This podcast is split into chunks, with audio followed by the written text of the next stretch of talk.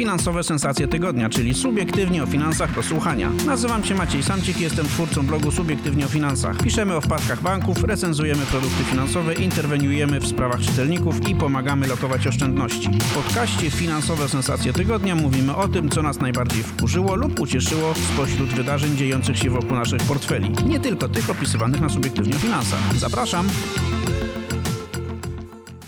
Dzień dobry, dzień dobry, witajcie w kolejnym odcinku podcastu Finansowe Sensacje Tygodnia. Może nie będziemy dzisiaj dla Was y, przemawiać w jakości cztery K, bo będziecie nas tylko słyszeć, a nie widzieć, ale na pewno będzie to jakość cztery M, bo są ze mną dzisiaj Maciek Danielewicz, Maciek Jaszczuk, Maciek Bednarek, no i ja, Maciek Samcik. I będziemy w tym oto zacnym składzie omawiać sprawy ważne dla Waszych portfeli. A w dzisiejszym odcinku podcastu... Podwyżki cen biletów kolejowych. Czy zmniejszą nasz pociąg do podróżowania pociągiem? Czy grozi Ci w tym roku bezrobocie albo zbyt dużo dni wolnych od pracy? Uwaga na podwyżki. Czytaj maile od usługodawców.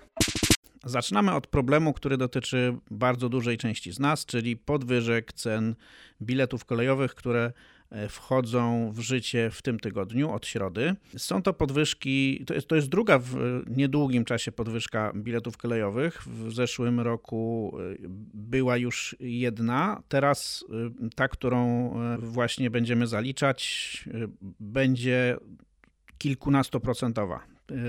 Ceny biletów na te najdroższe pociągi wzrosną o osiemnaście procent. Ceny biletów na te trochę tańsze pociągi wzrosną o dziesięć do dwunastu procent, więc całkiem sporo. Oczywiście kolejarze tłumaczą to wzrostem cen energii. W dwa tysiące dziewiętnastym roku prąd do zasilania trakcji kosztował kolejarzy pół miliarda złotych. W tym roku ma kosztować półtora miliarda złotych. No ale i to oczywiście jest dość mocna, nie chcę powiedzieć wymówka, ale, ale na pewno wytłumaczenie tej podwyżki, ale myślę, że to nie tłumaczy wszystkiego. Problem polega na tym, że po tych podwyżkach pociągi staną się na tyle drogie, że w wielu przypadkach nawet jak będziemy podróżować jednoosobowo, to bardziej się nam opłaci wsiąść do samochodu niż do pociągu. No i to jest już niezdrowo. Niezdrowo dla środowiska, niezdrowo też dla gospodarki. Ogólnie rzecz biorąc, trzeba się zastanowić, czy my w tych podwyżkach biletów kolejowych nie zapędzamy się zbyt daleko i czy władze nie powinny w jakiś sposób zacząć dotować biletów kolejowych, tak jak dotowały przez cały zeszły rok paliwo do samochodów, no bo czymże innym była ta tarcza antyinflacyjna, która powodowała, że paliwo było o złotówkę tańsze na litrze niż być powinno. Chłopaki, każdy z nas podróżuje od czasu do czasu pociągami. Bilety, nie, nie pamiętam tych statystyk, ale wydaje, wydaje mi się, że gdzieś przeczytałem, że najdroższy bilet kolejowy w Polsce na jakiejś takiej długiej trasie z, z południa na północ to będzie teraz kosztował oczywiście pierwszą klasą trzysta siedemdziesiąt cztery złote. No i tu rzeczywiście jest już grubo. Oczywiście można wciąż podróżować taniej, natomiast trzeba też powiedzieć, że zdobycie biletów na te tańsze pociągi, które też nie zawsze są komfortowe, coraz częściej graniczy z cudem. Jakie widzicie rozwiązanie tego problemu? To znaczy, gdzie jest, gdzie jest pies pogrzebany? Czy to jest tak, że my płacimy dużo za te bilety kolejowe, dlatego że nie ma na kolei konkurencji, czyli nie ma alternatywnych dla P K P przewoźników, którzy mogliby wywrzeć presję cenową? Czy mamy problem z infrastrukturą, czy, czy po prostu popyt na usługi, na, na, na, na podróże kolejowe jest u nas większy w porównaniu z, z, z podażą pociągów? Gdzie mamy największy problem, waszym zdaniem? Benzyna jest za tania. O, i to jest y, najbardziej rewolucyjna myśl. Myślę, że jeśli ktoś z naszych czytelników, y, słuchaczy, potrzebował y, kawy, żeby się obudzić, to, to teraz już y, jest obudzony bardzo, y, bardzo mocno. Zerknijmy na taki konkretny przykład, y, tak, po tych podwyżkach, jak to będzie wyglądała, jak będzie wyglądała opłacalność y, podróżowania samochodem versus koleją. Pociąg Ekspres Intercity z Warszawy do Krakowa. Do tej pory bilet normalny kosztował sto sześćdziesiąt dziewięć złotych. i cena wzrasta do sto dziewięćdziesiąt dziewięć, no czyli trzeba dwieście złotych na kolej przeznaczyć.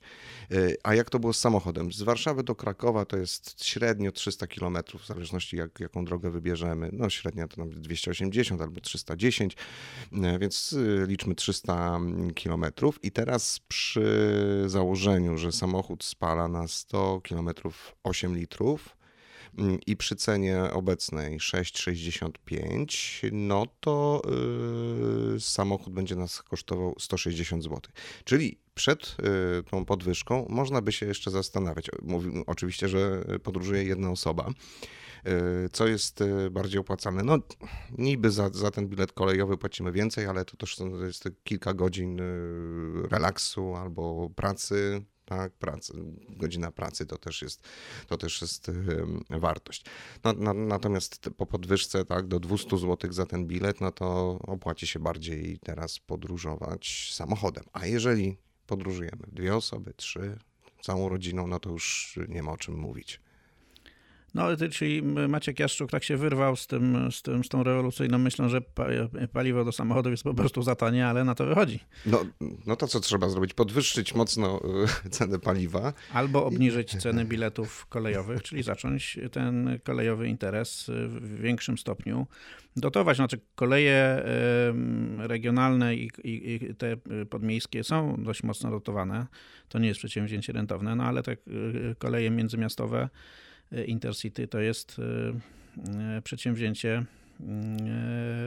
komercyjne stricte, w dodatku prowadzone na zasadzie de facto monopolu, więc pytanie brzmi, czy powinniśmy mieć za to wszystko pretensje do rządu, który nie zdecydował się do tej pory na żadną formę wspierania kolei, czy też czy też to i tak by nic nie dało. W innych krajach koleje są, no, są dotowane w, w ostatnim czasie, tak? Znaczy po, po, po kowid-zie i na fali wzrostu cen paliwa rządy wielu krajów, może niewielu, ale kilku krajów zachodnich zdecydowały się na, na różne bilety prefer, preferencyjne czy, czy na dopłacanie do biletów ludziom po to, żeby podróżowali koleją. Maćku, zwracam się teraz do Maćka Danielewicza, bo, który się przyglądał tym, tym sprawom. To, to jest częste zjawisko już dzisiaj, że, że się dotuje bilety kolejowe po to, żeby ludzie nie wsiadali do samochodów, tylko, tylko do pociągów? Ja, ja bym powiedział, że w ogóle ruch kolejowy w Europie Zachodniej na przykład jest no, dużo bardziej rozwinięty niż w Polsce. Bo myśmy co prawda mieli dużą sieć kolei. Oczywiście wiadomo, że w ciągu trzydziestu lat y, mocno się ta sieć skurczyła, ale no, same statystyki na przykład pokazujące, ile podróżnych korzysta z największych dworców w Polsce, a ile na przykład w Niemczech, Francji, Hiszpanii, y, we Włoszech, no, pokazują no, kolosalną różnicę. Tak? No, y, takie, takie duże dworce w stolicach państw y, Unii Europejskiej obsługują kilkadziesiąt i ponad sto milionów pasażerów rocznie. W Polsce największe dworce to na przykład Wrocław Główny, y, czy, y, czy Warszawa Centralna, Zachodnia i, i to jest, to, to jest raptem Po, po kilkanaście milionów pasażerów, czyli tutaj no jeszcze mamy, mamy sporo do zrobienia, przy czym nasz kraj należy do największych krajów Unii Europejskiej. I takim ostatnio najbardziej znanym przykładem właśnie promocji ceny biletu kolejowego to jest przykład niemiecki. W czasie wakacji Niemcy wprowadzili taki znany właśnie dziewięcioeurowy bilet, tak, to, który upoważniał do przejazdu drugą klasą w pociągach i też autobusach. On był bardzo popularny. Według statystyk rzeczywiście mocno, mocno zwiększył jakby popyt na przejazdy, natomiast pytanie, czy, czy no, dużo ludzi przesiadło się z samochodu do y, y, pociągu. Tam, y, czytałem takie statystyki, że około trzy procent y, osób przesiadło się z samochodu do pociągu, ale za to około trzydzieści procent więcej y, zdecydowało się na podróż y, pociągiem. Czyli tak jakby właśnie y, niektóre osoby, które w ogóle nie miały w planach podróży, przesiadły się, jakby tak, wybrały podróż i to była właśnie podróż pociągiem. Ten bilet za dziewięć euro funkcjonował od, od czerwca do końca sierpnia, potem został wprowadzony bilet za dwadzieścia dziewięć euro na jesieni do, do grudnia. W tej chwili jest mowa o bilecie za czterdzieści dziewięć euro, no to już dla Polaków, tak, to już, to już jest, to już by było całkiem, całkiem sporo, ale inne kraje no jakby poszły, poszły też, też za tym przykładem, był przykład Hiszpanii, we Francji też były korzystne ceny, ale w ogóle taką ciekawą rzeczą jest też to, że transport kolejowy jest promowany na poziomie Unii Europejskiej w ten sposób, że Unia wymyśliła, wymyśliła taką rzecz, że, że po prostu przeloty na liniach wewnętrznych powinny być uzależnione od tego, czy funkcjonuje na tej samej linii szybki przejazd pociągiem, tak? Czyli jeśli na przykład pociągiem z jakiegoś miasta A do miasta B jesteśmy w stanie przejechać w ciągu dwóch i pół godziny, to nie ma potrzeby proponowania przelotu samolotem. Czyli na takich trasach samoloty powinny być w ogóle tak. wyłączone w cudzysłowie. Tak, i tak? Tutaj, tutaj powiedzmy, że Unia, Unia dała taką perspektywę, tak, na razie dwa tysiące trzydziesty rok, ale pierwszym krajem, który postanowił wprowadzić w praktyce te zasady, jest Francja, i gdzie w ogóle przeloty oczywiście na liniach wewnętrznych są, są bardzo rozpowszechnione, ale wiadomo, że Francja jest jednym z liderów szybkiego transportu kolejowego i no, są, są, są planowane jakby tutaj ograniczenia na liniach takich, które rzeczywiście w ostatnich latach zostały bardzo przyspieszone, na przykład z Paryża do Bordeaux, z Paryża do Lyonu, z Paryża do Nantes chyba, Takie, takie trzy na razie destynacje. Tam mają być zawieszone przeloty na tych liniach wewnętrznych, dlatego że po prostu szybka, szybka, szybka kolej terzowa dojeżdża w czasie mniejszym niż dwie i pół godziny. A z kolei tutaj, Maćku, mówiłeś o, o tym, co by trzeba było zrobić w Polsce. Mnie na przykład brakuje w Polsce, no, no może nawet nie tego, że, żeby, żeby obniżać na siłę bilety pierwszej klasy na Pendolino, tak? No bo, no bo tutaj może nie ma takiej potrzeby. Niech będą przejazdy oczywiście bardzo drogie, tylko powinna być alternatywa w postaci zróżnicowanych, yy, zróżnicowanych cen w zależności od pory dnia, od pory tygodnia, od jakby warunków rynkowych, tak, od popytu na, na bilety.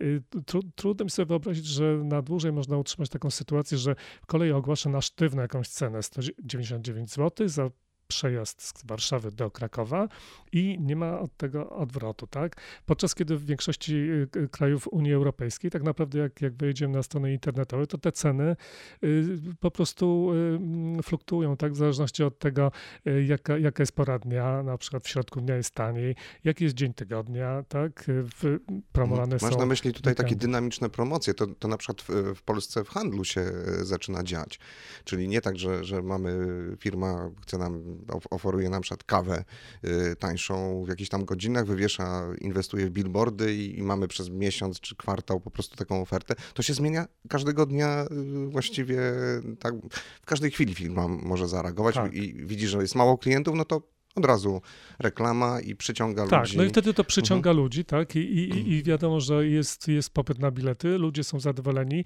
niektórzy czekają tak jak na okazje y, na przykład cenowe, niektórzy uzależniają nawet termin swoich wakacji od y, możliwości kupienia biletu na y, przelot sam, samolotem, tak? No, a tutaj mi tego brakuje, że być może jest to kwestia właśnie braku konkurencji y, na liniach kolejowych, bo są pociągi innych, innych operatorów, ale to gdzieś tam na granicach, tak? Chyba z Czechami. Ale nie wiem, czy, czy wpuszczenie, większa konkurencja by coś zmieniła. Rozmawialiśmy, rozmawiałeś, Maćku, z ekspertem niedawno, zresztą w podcaście. Tak, to, to rozmawialiśmy na, na ten temat, czy to w ogóle jest możliwe. Chciałem tutaj wrócić do jednej rzeczy, czyli tej popytu, podaży i tego, co jest wypadkowo tych dwóch zmiennych, czyli ceny. Tak dzia- działają te aplikacje typu Uber, prawda? O, one są w stanie patrzeć, jaki jest popyt w danej chwili, jaka jest podaż z tych kierowców czy samochodów i odpowiednio regulować ceną, właśnie starając się dopasować, tak? Jeżeli bardzo dużo osób chce w tym samym momencie wynająć, wynająć Ubera, no to z jednej strony podnosi cenę po to, żeby kierowców zachęcić do tego, żeby, żeby w, w to miejsce się zjechali, a z drugiej strony, żeby zniechęcić tych, tych ludzi do przeciążenia systemu. Czy da się tak zrobić na kolei? Pewnie są za i przeciw. Znaczy to się już dzieje. Znaczy, to... znaczy generalnie przecież mamy taką siatkę, która, która zakłada, że z jednej strony pociągi ta, znaczy są, są pociągi typu T L K czy Intercity, które są znacznie tańsze i są pociągi Ekspres Intercity i, i Pendolino, które są, czyli Ekspres Intercity Premium, które są znacznie droższe i w ramach, w ramach tych klas też są, tam jest kilka taryf biletowych, ale rozumiem, że to, co Maciek Danielewicz opowiadał, raczej dotyczy tego, żeby, żeby ta jakość była w jakiś sposób zunifikowana i I w ramach tej zunifikowanej jakości, żebyśmy mieli bardzo dużą elastyczność, tak jak to tam właśnie... W, w, żeby w ty... nawet na Pendolino pierwszą klasę można było kupić bilet za pięćdziesiąt złotych, no, tak? Tak, no właśnie. Tak jak jest, tak zdarzyć. Tak jak jest też w sumie z biletami lotniczymi, tak? Gdzie, gdzie na tę samą trasę można w czwartek polecieć za dwieście złotych, a, za tysiąc dwieście. A, w, a w sobotę polecieć za tysiąc dwieście. Na tej samej trasie to samo miejsce w takim samym samolocie. I w tym, e, to, jest to, czego, wtedy... to, to jest to, czego mi w Polsce brakuje, bo ja, ja, można tanio pojechać pociągiem, tylko trzeba wybrać tani pociąg. Ten tani pociąg i yy, nie ma znaczenia, czy ja tym tanim pociągiem yy, pojadę w sobotę, czy w piątek, czy, czy, czy w poniedziałek. On po prostu ma niską jakość, tak? To znaczy nie jestem w stanie odpowiednio planując podróż pojechać bardzo wysokiej jakości pociągiem za bardzo małe pieniądze. Wydaje mi się, że tu dochodzimy do, do clou tego, tej, tej, tej dyskusji, czyli mamy pewną potrzebę podróżowania czy przemieszczania się, mobilności z jednego miejsca do drugiego i, i tak jak, tak jak mi się wydaje, tak jak patrzę, to nie jest tak, że koleje w Polsce cierpią na brak pasażerów, że, no bo właśnie na te, na te tańsze przejazdy, no, zwłaszcza w bardziej popularnych terminach, no właściwie ciężko o bilet, tak? Na, na T L K ludzie się wykupują, wykupują miejsca bardzo szybko. To, co powiedziałeś, Maćku, o tym niemieckim bilecie, to się nie obyło bez problemów, bo w momencie, w którym obniżono ceny i, i trzydzieści procent więcej pasażerów jakby chciało pojechać tym samym kursem, to powodowało stres, dyskomfort, opóźnienia, bo, bo nagle pociąg stoi na peronie i... No tak, do pociągu musi wsiąść nie sto, a trzysta osób. trzysta osób, one się tłoczą, więc on ma, on ma opóźnienie, więc następny pociąg w kolejce też ma opóźnienie. Jakby to jest też taki wielki problem z koleją, że, że jakby to, że się pociąg spóźni w Kutnie, powoduje, że, że potem w Katowicach się czeka dwie godziny, dlatego że no jednak pociągi się nie mogą wyprzedzić, tak jak na autostradzie samochody, tak jak się jeden zepsuje, to po prostu stoi w polu i blokuje przejazd i, i, i tyle. I Maciu, tutaj... rozumiem, że chcesz powiedzieć, że gdybyśmy w Polsce wprowadzili bilet za czterdzieści dziewięć złotych, bo mówi, Maciek Danielewicz mówił o, o tym bilecie, który teraz w Niemczech kosztuje czterdzieści dziewięć euro, to oczywiście jak przeliczyć się na złotych, to, to na złote to nie jest, bo to jest taki bilet miesięczny, można, jak rozumiem, trzeba, trzeba dokupić za, za parę euro miejscówkę, ale, ale na tym bilecie jednym można podróżować właściwie bez ograniczeń przez cały miesiąc, no ale biorąc pod uwagę porównanie siły nabywczej w, w Polsce i Niemczech, no to u nas pewnie by to był bilet za jakieś tam pięćdziesiąt dziewięć albo sześćdziesiąt dziewięć złotych, co na jeden miesiąc naprawdę byłoby dobrą ofertą. No i teraz ja zastanawiam, jakby, i gdybyśmy taki bilet wprowadzili po to, żeby ludzie nie wsiadali do samochodów, tylko zaczęli jeździć pociągami, no to z, z tego, co mówi Maciek Jaszczuk, by wynikało, że sprowadziliśmy, sprowadzilibyśmy na siebie katastrofę, ponieważ my już dzisiaj mamy właściwie zbyt dużo chętnych na pociągi względem liczby pociągów, które są w stanie nas przewozić za te pieniądze, na które nas stać, więc gdybyśmy teraz zrobili tani bilet, to prawdopodobnie koleje by nie były w stanie się wywiązać z, z, z tego zobowiązania, żeby nas przewozić. No to gdzie jest rozwiązanie? Bo skoro tak, mamy coraz droższe bilety, narzekamy i stękamy, że one są coraz droższe i że one są już na tyle drogie, że że nam się nie opłaca jeździć pociągami. Bardziej nam się opłaca wsiąść do samolotu. Samolot z Warszawy do Wrocławia to jest około, w tych tańszych taryfach około dwieście złotych. Nie wiem, no jakbym chciał za dwa tygodnie kupić, kupić taki bilet, to nie ma najmniejszego problemu i to jest już cena porównywalna albo niższa niż cena biletu na pociąg. Samochodem też jestem w stanie przejechać w porównywalnych, za porównywalne pieniądze, więc z jednej strony mamy sytuację, w której się nie, kolej się przestaje opłacać. Z drugiej strony w zasadzie można powiedzieć, że jest to wynik tego, że mamy duży popyt na te przejazdy kolejowe, więc trudno się dziwić, że kolej, zwłaszcza jeśli to jest monopolista, podwyższa ceny i sprawdza, ile jeszcze jesteśmy w stanie zapłacić, tak? Płacisz dwieście, no to zapłacisz może i trzysta, a może zapłacisz trzysta siedemdziesiąt cztery. No to, to gdzie jest to rozwiązanie? Bo jakby tani bilet w tym momencie nie jest rozwiązaniem, ponieważ do, do, do, do sytuacji, w której i tak mamy przerost popytu nad podażą, do, do, no, dostawiamy jeszcze, po prostu zbustujemy dodatkowo ten, ten popyt. No to, to, to, to co trzeba zrobić, żeby, żeby kolej była tańsza? Ja bym, ja bym poszedł właśnie w to elastyczne rozwiązanie, żebyśmy sterowali jakby popytem na bilety różnymi cenami w zależności od zapełnienia pociągów, tak? I do ostatniej chwili, żeby, żeby, żeby ta cena była... Jeszcze bardziej to zwiększyć, czyli na przykład Pendolino nie tam od stu pięćdziesięciu do trzystu, tylko od dwudziestu do tysiąca. Złotych. To znaczy tak. w przypadku Pendolino ja bym, ja bym się nie bał, że na przykład za pierwszą klasę ktoś mógłby zapłacić i czterysta złotych, tak? Z, na przykład z Warszawy do Katowic czy Krakowa. Już dużo nie brakuje. Tak, już dużo nie brakuje. Natomiast niech będzie taka sytuacja, że jeśli tam jest kilka miejsc i do ostatniej chwili są niewykupione, to żebym mógł kupić za pięćdziesiąt złotych, to samo miejsce. Dlatego, że t- tak jak właśnie to mi się spodobało, Maćku, co mówiłeś też o tym, że planując podróż tak naprawdę w Polsce, nie wiemy dokładnie, bo ja akurat dużo jeżdżę pociągami, jeśli jeżdżę w ogóle, ale nigdy nie wiem tak naprawdę, poza Pendolino, jaką klasą pociągu pojadę, tak? Kupuję bilet drugiej klasy na jakiś pociąg, T L K na przykład, czy jakiś inny, Intercity i yy, tak naprawdę może to być pociąg, yy, który ma pięćdziesiąt sześćdziesiąt lat i jest po prostu wrakiem pociągu, tak? Yy, jakby po, poza wszelkimi standardami i tak dalej. Oczywiście bez dostępu do internetu z toaletą, do której nie można wejść. Bez klimatyzacji. Yy, tak, bez, bez klimatyzacji.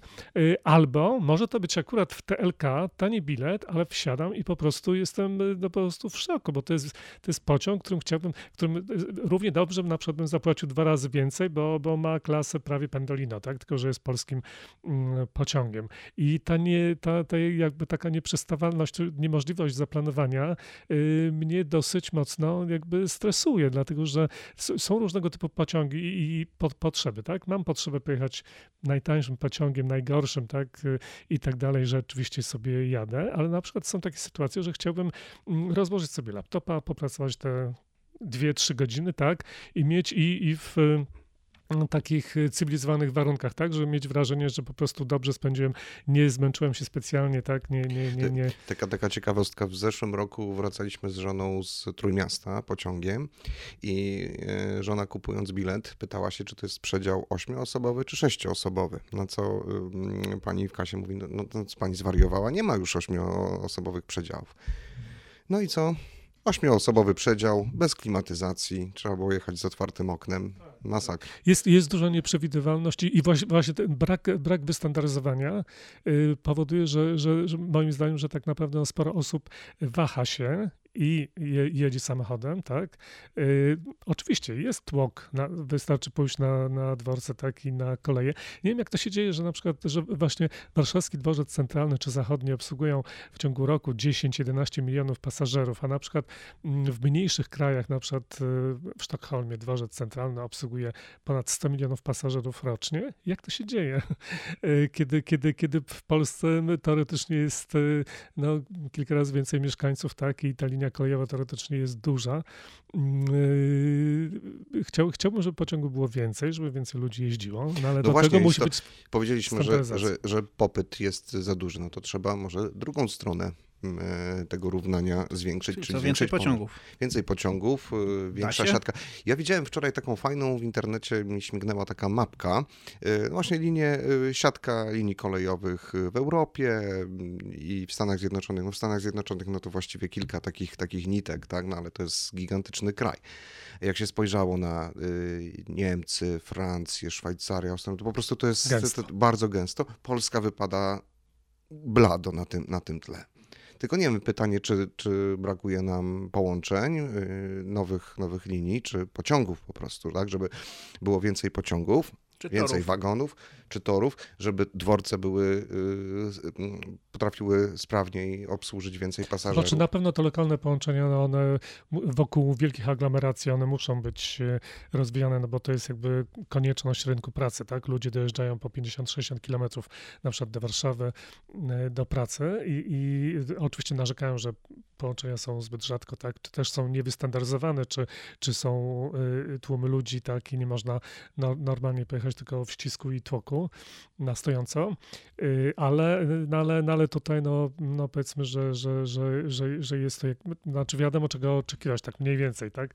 Nawet jeśli to jest niski standard. Natomiast tu chyba się polepsza, ale, ale generalnie wydaje mi się, że, że jest sporo do zrobienia. Ktoś może powiedzieć, że tak, owszem, to są wielo, wielomiliardowe inwestycje, na które trzeba czekać wiele lat. No na ten rok zostały dość bogate plany ogłoszone infrastrukturalne, jeśli chodzi o drogi, ale też kolej. Przy czym no, tutaj te, też czekamy na fundusze unijne, bo to jest jednak dużo, dużo z tego, z tego źródła finansowane. Problem z inwestycjami kolejowymi w Polsce i z tym, o czym mówicie, czyli z przepustowością, z połączeniami, jest taki, że te inwestycje są robione w sposób zrób, mamy pieniądze, to zróbmy. Jakby i chyba cały czas jest myślenie w kategoriach wydajmy pieniądze, a nie zastanówmy się, co z tego będziemy mieli, bo no tak jak już rozmawialiśmy przy okazji, jak, jak, jak był Jakub Madrias u nas i, i opowiadał właśnie o tych procesach, wymienialiśmy się dość naszymi doświadczeniami z tej podwarszawskiej linii, tej tak zwanej skierniewickiej, czyli ta, tej, która idzie przez Skierniewicę, Grodzisk, Pruszków i tutaj do Warszawy, tu gdzie jeżdżą i szybkie koleje miejskie i koleje mazowieckie. I, i ta linia jest w nieustającym remoncie od, od właściwie, nie wiem, dziesięciu lat. I jakby i zapowiadają się kolejne. W tej chwili jest remontowany dworzec zachodni, więc liczba połączeń jest ograniczona. Jak skończą remontować dworzec zachodni, to zacznie się remont tej tunelu średnicowej. Tak, linii średnicowej i będzie w ogóle wyłączona. To będzie katastrofa. I jakby to, ile czasu przez to pasażerowie tracą, no bo tam jeżdżą miliony ludzi prawdopodobnie, jak nie dziesiątki milionów rocznie, no to, to ile w sumie stracimy przez te remonty, nie wiem, czy odzyskamy to za, w ciągu naszego życia dzięki skróceniu tej czasu przejazdu o, o kilka minut lub tych wszystkich odwołanych pociągach.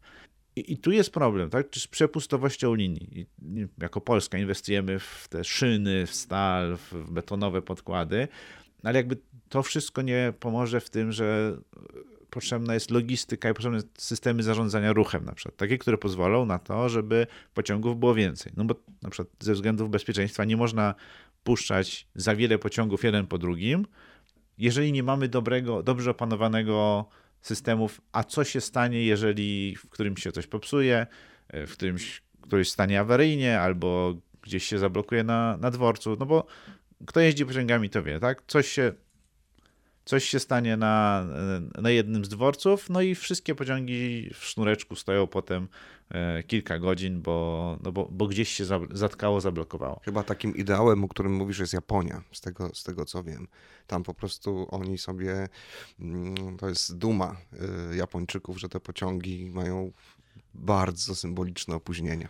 No ale no tak, tylko że wiesz, w Japonii oni sobie mogą na to pozwolić, no bo oni mają przecież łagodną pogodę, tylko, tylko trzęsienia ziemi, monsuny, huragany i inne takie. No a u nas mamy pięciostopniowe mrozy i deszcz pada i wiatr wieje, więc jakby no to Kolei się nie da w takim taki, kraju taki jak mamy w Polsce. Klimat wzięło się zresztą od, od problemów tak. na kolei. Tak. tak, tak, tak. Ale wiecie co, ale będzie lepiej, dlatego że ja poszukując różnych informacji na temat tańszych biletów kolejowych natrafiłem też na, na jednym z portali europejskich na taką informację, że w Polsce w tym roku planowane są przejazdy bardzo szybkim, szybkim pociągiem i na przykład skrócenie przejazdu z Katowic do Gdańska z sześciu godzin około do trzydziestu pięciu minut. No, bardzo się dziwiłem, zacząłem, zacząłem poszukiwać źródeł tej informacji. Okazało się, że, że ktoś m, chyba właśnie plany potraktował jako już y, y, konkretne, y, kon, konkretne takie wprowadzenie w życie y, jakiegoś projektu, y, ponieważ Polacy rzeczywiście no, y, w, ram, w ramach innowacji takich, takich projektów europejskich y, wymyślili y, pociąg, y, który się nazywa Nevomo. Podobno może się poruszać po normalnych torach, ale na trochę innej zasadzie, czyli jakiejś poduszki magnetycznej i powstała jakaś linia taka testowa o długości prawie kilometra w Nowej Sarzynie. Przejazdy tą linią nadal powiedzmy jednego kilometra, tak, były bardzo obiecujące. No i Unia Europejska jakby zdecydowała się ten, ten projekt wspierać. Jeśli rzeczywiście będzie wspierać, jeśli to będzie dobra, dobra, dobra inwestycja, jeśli się uda, no to będziemy mieli coś bardzo innowacyjnego, tak? Bo nie trzeba budować nowych torów, można y, przejechać szybciej. Tylko właśnie w kontekście tego, co Maćku przed chwilą powiedziałeś, to y, y, zastanawiam się, jak w takim razie będzie ułożona logistyka, że na przykład po tych samych torach mają poruszać się pociągi normalne, kołowe, tak? Y, y, które jadą z szybkością to jak średnią polską na siedemdziesiąt kilometrów na godzinę. No właśnie. Puszczasz I nagle pociąg. puszczamy pociąg, który w trzydzieści pięć minut z Katowic do Gdańska dojeżdża, to, to trzeba pół Polski zatrzymać, tak? To znaczy ta linia północ-południe musi być po prostu wyczyszczona. Tak, no bo na tej trasie północ-południe jadą pociągi towarowe, jadą tak, bo to jest Intercity, magistrala kolejowa też. Jadą, jedzie i Pendolino i ten, więc... Tak, no będzie ten super przyspieszony pociąg jechał w piętnaście minut z Warszawy do Iławy, a następne sześć godzin będzie tłukł się do Malborka na przykład, bo czekał aż, aż podmiejski gdzieś tam. Tak, za mało, za mało torów chyba, ale budowa torów kosztuje. Mnie na przykład zawsze bardzo dziwiło, jak, jak to możliwe, że na przykład y, tory z Warszawy na zachód w stronę Poznania, to jest, to jest po prostu... To są dwa tory, w jedną stronę i drugą tylko. Nie ma na przykład podwójnego zestawu tych torów, tak? Sobie, podobnie zresztą jest chyba w, na wylocie z, też w innych kierunkach. Po prostu nie ma, nie ma alternatywnego ruchu lokalnego i tego, tego szybkiego, tak? Że na przykład Pendolino jedzie tymi samymi torami przez Pruszków na przykład, czy Żyrardów, co właściwie pociągi lokalne, tak? Nie, nie, to akurat nie, ale... E... Ale na zachód, na przykład do Poznania jest, jest tylko, są tylko dwa tory, wschód, zachód. Po, podmiejskie, podmiejskie linie mają swoje, swoje szyny, przynajmniej przez, przez, te, przez dłuższy odcinek, natomiast wystarczy, że na jednej z nich jest remont i tak, mhm. wtedy przez, przez peron w, w Piastowie jedzie, jedzie Pendolino, więc... Tak, to się zdarza. Na pocieszenie dodam, że ta trasa na Poznań, co prawda dwa tory, ale remontowana była w ostatnich latach już dwukrotnie, bo, bo akurat były na nią pieniądze. No i do Poznania cały czas nie jeżdżą szybkie pociągi Pendolino. Tak. O poduszkowcach w ogóle nie wspominając. Bardzo jest miłe to co, to, co opowiadacie o tej przyszłości polskich kolei i, i tych podróży z północy na południe czy ze wschodu na zachód w pół godziny, ale pewnie jeszcze trochę na to poczekamy. Chwilowo, jeśli mówimy o tych inspiracjach z Japonii, to być może takim pomysłem dla kolejarzy, podrzucam, jest wynajęcie czy, czy stworzenie takiego specjalisty od upychania ludzi w pociągach T L K.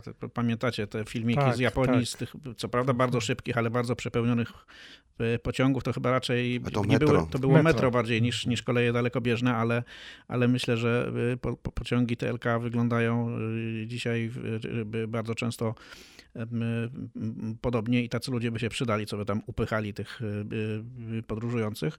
Oczywiście odjedzie sobie taki pociąg T L K wypełniony po brzegi, ludzie siedzą, ludzie stoją, ludzie leżą, a, a za godzinę odjeżdża pociąg Pendolino, który jest do połowy pusty, a jest pusty dlatego, że bilety są drogie, dlatego, że poniżej pewnego poziomu te bilety, ceny tych biletów nie schodzą, no ponieważ strategia kolei jest taka, że klient, który jedzie wygodnym pociągiem, musi wiedzieć, że zapłacił za to luksusową cenę. No i kółko się zamyka.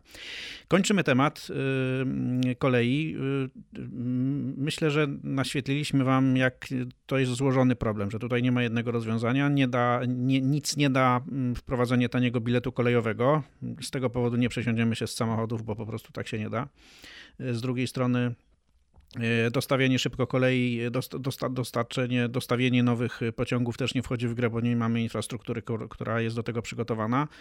Zmiana polityki cenowej też jest chyba niemożliwa z dnia na dzień, bo mamy pociągi tak różnych standardów, że w zasadzie i poza Pendolino tak naprawdę nie da się takiej bardzo elastycznej, bardzo elastycznie regulować popytu na kolei za pomocą cen biletów bez ustandaryzowania tych pociągów, które nas będą wozić, a więc problem jest grubszy niż się komukolwiek wydaje. Ja tu jedną rzecz tylko dodam, jeżeli to jest jakaś dobra informacja, że Intercity też zapowiedziało zmianę systemu sprzedaży biletów. To też kuleje. Nie wiem, kiedy, kiedy zobaczymy, ma być łatwiej. Czyli co? Podnieść ceny benzyny. No i wracamy no, do punktu wyjścia, podnieść ceny benzyny. No, za benzynę pewnie będziemy płacić tak czy siak więcej, pod warunkiem, że będziemy mieli pieniądze, żeby zapłacić, a to, czy będziemy mieli pieniądze, zależy od tego, czy będziemy mieli pracę. I o tym sobie teraz porozmawiamy. Toczy się cały czas wśród ekonomistów spór o to, czy będziemy mieli takie osłabienie gospodarcze, czy takie spowolnienie, czy taką recesję, czy prawie recesję, która spowoduje z, z duże zwolnienia i wzrost bezrobocia, czy też raczej nie. Ja widziałem ostatnio statystyki, nie tyle statystyki, co w zasadzie sondę wśród przedsiębiorców, z której wynikało, że mniej więcej dwadzieścia pięć procent przedsiębiorców planuje w pierwszym kwartale zwolnienia pracowników, ale z drugiej strony inne dwadzieścia pięć procent przedsiębiorców planuje przyjmowanie pracowników, a więc sprawdza się stare powiedzenie, że jak zwalniają, to będą przyjmować i to nawet szybko. Natomiast cały czas no, trwają te spory, czy, czy, czy przypadkiem jednak nie będziemy mieli w tym roku dużego wzrostu bezrobocia. Co mówię na ten temat liczby? No właśnie, odrobinę statystyki. Liczby mówią, że na razie problemu nie ma. Nie było go w ogóle w dwa tysiące dwudziestym drugim roku, co jest o tyle dziwne, no o ile mieliśmy do czynienia z wielkimi zmianami tak, w funkcjonowaniu gospodarki. Gwałtowny, dynamiczny wzrost inflacji, wzrost kosztów finansowania firm, wzrost stóp procentowych. To wszystko powinno spowodować jakieś zacieśnie, zacieśnienie i, i w związku z tym no, jakiś wzrost bezrobocia. Ale jak sobie popatrzymy na liczby, to na początku dwa tysiące dwudziestego drugiego roku stopa bezrobocia rejestrowanego w Polsce podawana przez G U S, czyli, czyli no, liczba osób bezrobotnych rejestrujących się w urzędach pracy. To było pięć przecinek dziewięć na początku roku, potem pięć przecinek osiem. W momencie wybuchu wojny, inwazji Rosji na Ukrainę to było właśnie jakieś pięć przecinek osiem, pięć przecinek siedem. No i od właściwie czterech miesięcy mamy stopę pięć przecinek jeden od, od września, wrzesień, październik, listopad, grudzień. To ten wskaźnik się właściwie nie zmienił. Ostatnie dane G U S-u y, y, pokazują, że, że stopa bezrobocia w listopadzie to była pięć przecinek jeden procent. Niedługo będziemy mieli dane za grudzień, y, ale y, pytanie, pytanie, czy tutaj y, nastąpią jakieś zmiany. Y, y, jest to, jest to zaskakujące, ale wydaje się, że, że trochę podobnie jest również w Unii Europejskiej czy w Stanach Zjednoczonych. Po prostu rynek pracy jest dosyć silny. Na przykład dane, ostatnio też były publikowane dane europejskie przez Eurostat. To jest troszeczkę inna, inna stopa inflacji wynikająca z jakby aktywności zawodowej ludzi, bardziej niż rejestrowania się w urzędach pracy, czyli, czyli jakby ludzie gotowi do podjęcia pracy, tak, a, a pozostający bez pracy. I Polska tam jest na trzecim miejscu. To, to jest wskaźnik w sumie, który nas trochę wyróżnia na plus. na trzecim miejscu w Unii Europejskiej, na drugim, trzecim, tak? Bo trzy procent stopy bezrobocia. Mniej mają Czechy, dwa przecinek siedem procent, a Niemcy mają właściwie taką samą stopę bezrobocia, czyli, czyli no ten rynek jest silny. W Stanach Zjednoczonych to jest trzy przecinek pięć procent, z tym, że w Stanach liczy się właśnie, tak jak powiedziałeś, Maćku, że niektóre firmy ogłaszają zwolnienia pracowników, ale inne deklarują możliwość przyjęcia nowych pracowników. I w Stanach taką podstawową daną to jest właściwie liczba pracowników, którzy znaleźli nową pracę, i te liczby jakby w okresie wakacyjnym, wtedy kiedy amerykański bank centralny rozpoczynał na wiosnę jakby swoją przygodę z zacieśnianiem polityki pieniężnej, to, to wtedy właśnie jakoś tam po kilku miesiącach wszyscy się bardzo dziwili. Wtedy po kilku miesiącach wszyscy się bardzo dziwili, że liczba osób, które znajdowały pracę, to było ponad trzysta tysięcy, tak? Były deklaracje, że to jest zbyt silny rynek pracy. W tej chwili to troszeczkę spadło, to jest dwieście kilkadziesiąt tysięcy miesięcznie, tyle osób znajduje now- nową pracę. Ale wciąż jest to, jest to dużo, czyli, czyli wielkie firmy amery- amerykańskie na przykład ogłaszają wielkie programy zwolnień pracowników, po czym ci pracownicy dosyć łatwo znajdują pracę na rynku w innych firmach, tak? To jest... I to jest chyba takie typowe dla tych, dla tego obecnego kryzysu, że nawet jeśli tam będzie bezrobocie, to ono raczej powinno być zarządzalne.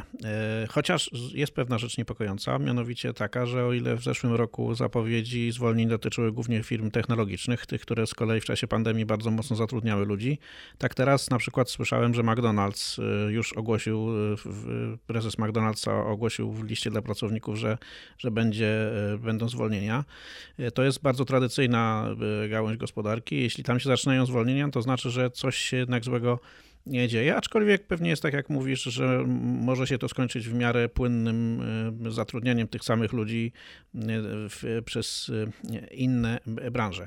A ja mam dla, dla Państwa ciekawą informację, mianowicie nawet jeśli macie pracę, to i tak macie dużo dni bez pracy, ponieważ w, w tym roku, jak gdzieś wyczytałem czy, czy, czy, czy usłyszałem, sto piętnaście dni jest wolnych od pracy, to są soboty, niedziele i, i święta. Jak doliczyć też te dni, które możemy mieć wolne przez to, że jakieś święto wypada w dzień wolny do, od pracy, to, to tych wolnych dni jest sto czterdzieści jeden. Do tego dochodzą jeszcze dwa dni opieki nad dzieckiem, które można, czy tam wolnego na, na żądanie, które można wziąć, więc, więc tych wolnych dni tam maksymalnie możemy mieć sto czterdzieści trzy w roku. Biorąc pod uwagę, że wszystkich tych dni kalendarzowych jest trzysta sześćdziesiąt pięć, to... A jeszcze, a urlop? O, i jeszcze urlop. No to, to, to, to. No to wy, wychodzi tak na moje oko, zgrubnie licząc, że czterdzieści procent dni w roku i tak mamy wolne, nawet jeśli mamy pracę. I to jest chyba dobra wiadomość w, w, w kontekście rozmów o rynku pracy. To jeśli chodzi w pewnym sensie o taki czas wolny od pracy w ciągu roku, to tutaj europejskim liderem krótkiego czasu pracy jest Francja. No, nie zmienia to faktu, że ten czas jest wykorzystany bardzo efektywnie, bo z kolei Francja jest też jednym z liderów wydajności pracy. Czyli pracują mało, ale za to pracują krócej, solidnie. Tak, ale za to solidnie. Ale ostatnio okazało się, że jednak pracują trochę zbyt krótko. To znaczy krótko w ciągu tygodnia tak, owszem, pracują siedem godzin w ciągu y, m, każdego dnia od poniedziałku do czwartku i w piątek jeszcze krócej, chyba sześć godzin. Y, Ale prezydent Francji ma taki plan odłożony z poprzednich okresów, ale już teraz tak na poważnie pewnie zostanie wdrożony, z podwyższenia wieku emerytalnego. Francja jest z kolei liderem no, w takim dosyć wczesnym odchodzeniu na emeryturę. Formalnie to jest sześćdziesiąt dwa lata dla kobiet i mężczyzn. I realnie no, to jest tak, że w wieku sześćdziesiąt do sześćdziesięciu jeden lat właściwie dużo Francuzów przechodzi na emeryturę. Prezydent chce to wydłużyć do sześćdziesięciu czterech, pięciu lat, to w zależności od tego, jak to się uda, tak? Bo są oczywiście protesty społeczne. Natomiast no, widać, że to, co w Polsce się nie udało, dokonało się, ale się nie udało, bo zostało odwrócone kilka lat temu, to, to jednak no, tutaj niektórym krajom doskwiera. Taki realny wiek przechodzenia na emeryturę to na przykład w Niemczech jest, jest trochę podobnie jak w Polsce, około sześćdziesięciu pięciu lat. Natomiast chyba najdłużej pracują Japończycy. Oni są znani z tej pracowitości takiej, takiej troszeczkę innego typu, że właśnie pracują w ciągu dnia długo, w ciągu tygodnia długo, no i w ciągu, w ciągu swojego życia długo. Czyli na przykład tam tak naprawdę średni okres przechodzenia na emeryturę to jest, to jest sześćdziesiąt siedem osiem lat, czyli dużo, dużo, chyba więcej niż, niż w Polsce. No ale w sumie mniejsze znaczenie ma to, jak długo się pracuje, większe znaczenie ma to, ile się w tym czasie zarobi i czy to jest realnie coraz więcej, czy coraz mniej pieniędzy. No i czy to będzie korzystne potem w trakcie pobierania emerytury, tak? Bo tutaj, tutaj są też różne statystyki, ile, ile pieniędzy jakby każdy kraj przeznacza na ten system em, em, emerytalny. Na przykład Francja to jest, to jest kilkanaście procent, jakieś trzynaście czternaście procent. Włochy jeszcze więcej. Natomiast kraje anglosaskie tradycyjnie przeznaczają najmniej. Stany Zjednoczone, Kanada, Wielka Brytania to są kraje, które, które, które powiedzmy no, traktują bardziej rynkowo, tak? Te kwestie i ludzie muszą sami sobie też wprowadzić jakiś system zabezpieczenia emerytalnego. Nie mogą liczyć na to, że państwo im coś da. Wy tutaj o, o, o dniach wolnych i, i złotej emeryturze, a ja chyba wyjdę na, kiedyś był ten Kubuś fatalista, ja wychodzę na Maciusia defetystę. Z prognoz, które, które nawet sam N B P pokazuje, ale chyba i wszyscy inni też, bezrobocia raczej nie będzie, przynajmniej nie takiego poważnego, natomiast to, co będzie nam doskwierało, to, to realny spadek naszych wynagrodzeń realnych, to znaczy po skorygowaniu o inflację. To znaczy możemy się cieszyć z tego, że nam szefowie dają podwyżki, albo nie, zobaczymy, ale inflacja i tak pożera ten wzrost jeszcze z nadwyżką, więc de facto zarabiamy po prostu coraz mniej, coraz mniej możemy za nasze wynagrodzenie kupić. Z drugiej strony, z punktu widzenia przedsiębiorców, to nie jest najgorszy obrót spraw, bo jeżeli przedsiębiorcy są w stanie przekładać te koszty, na przykład wzrost kosztów pracy, na ceny produktów. Jeszcze sobie troszeczkę dodać, żeby, żeby te marże poprawić albo utrzymać. To z punktu widzenia przedsiębiorcy te jednostkowe koszty pracy mogą się obniżać realnie. Tak? No bo on sprzedaje drożej o inflację, a płaci pracownikom o mniej, więcej o mniej niż inflację. Więc jakby więcej jest szansa, że zostanie mu w kieszeni. Oczywiście przedsiębiorca też ma koszty energii, towarów i tak dalej, ale jakby jest szansa na to, że kosztem pracowników, a przynajmniej jakby realnym kosztem pracowników, jakby przedsiębiorcy utrzymają się jako, jako całość na powierzchni i dzięki temu nie muszą zwalniać. To znaczy te, te koszty kryzysu będą ponosić no właśnie pracownicy, którzy, których wynagrodzenia w ujęciu realnym będą cały czas spadały. No tak, to jest taka hipoteza, która jest pewnie częściowo prawdziwa, ale myślę, że nie w każdej branży da się to tak załatwić, jak mówisz, to znaczy zwiększyć na tyle marżę lub też zwiększyć na tyle ceny, znaczy właściwie utrzymać marżę, zwiększyć ceny produktów w, w stopniu większym niż inflacja i dzięki temu de facto utrzymać firmę nie tyle na powierzchni, co w dobrej kondycji. Niestety jest sporo takich branż gospodarczych w gospodarce, w których już niestety te możliwości podwyższania cen powoli się kończą i pewnie będziemy mieli takie dosyć duże rozstrzelenie pomiędzy branżami tymi, no z jednej strony może lepiej zarządzanymi, a może po prostu bardziej rozwiniętymi, w, w których ten proces będzie się odbywał, tak jak mówisz, no i tymi, gdzie, które będą rzeczywiście upadały, bo z jednej strony nie będą w stanie pracowników sensownie wynagradzać, z drugiej strony nie będą w stanie stanie zwiększać cen swoich produktów. Z całą pewnością duża część naszych słuchaczy, zaryzykowałbym stwierdzenie, że, że zdecydowana większość spotka się w tym roku z realnym spadkiem swoich wynagrodzeń i mają na to wpływ oczywiście nie, nie tylko wynagrodzeń, ale też wręcz standardu życia i na to drugie ma wpływ, mają wpływ podwyżki cen przeróżnych usług, a te podwyżki właśnie do Was, drodzy słuchacze, przychodzą listami, listami poleconymi, e-mailami, a może ktoś nawet dostanie informację o podwyżce jakimś za pomocą paczkomatów InPostu albo gołębi pocztowych.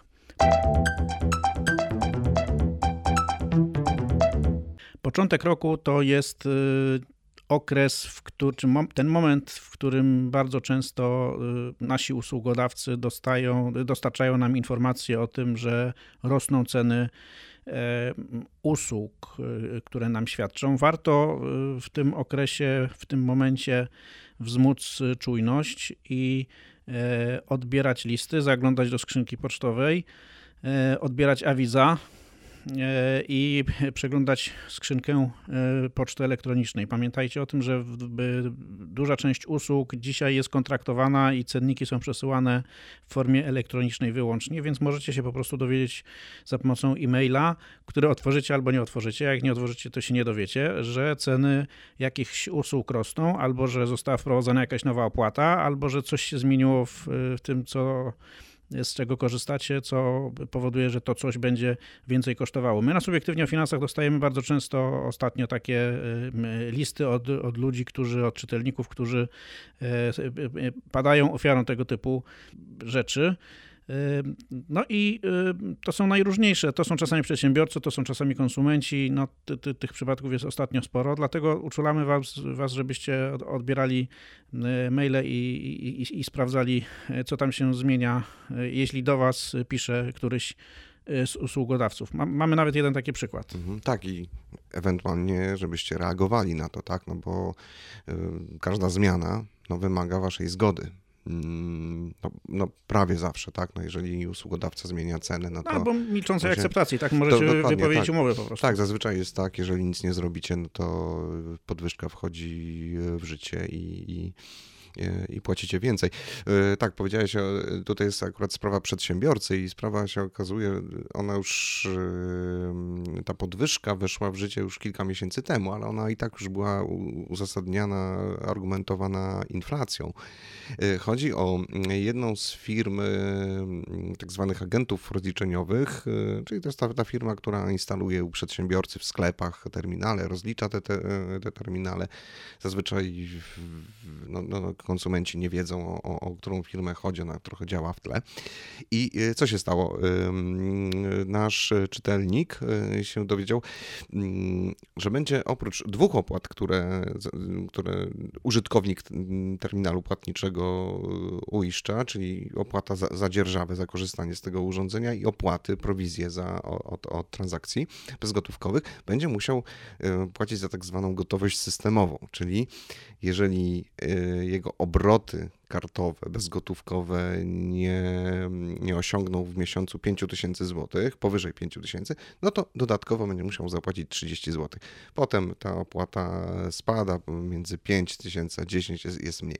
Ale no właśnie, przedsiębiorca podpisując umowę, no jestem pewien, że, że musiał się zgodzić na to, że będzie dostawał informacje za pomocą jakiegoś specjalnego elektronicznego panelu, i on po prostu nie, nie wiedział o tej opłacie, nie, nie zaglądał tam, no i teraz się zaskoczył, że, że właściwie koszty obsługi bezgotówkowych wzrosły o sto procent, licząc, licząc te wszystkie opłaty. Mieliśmy też przykład, już tutaj odchodząc od tego przykładu, pod koniec roku z tak zwanymi klauzulami indeksacyjnymi albo waloryzacyjnymi, które wprowadzały, zaczęły wprowadzać firmy telekomunikacyjne, czyli no, generalnie jest tak, że umawiamy się z operatorem na, jakąś, na jakiś koszt, na jakąś cenę usług.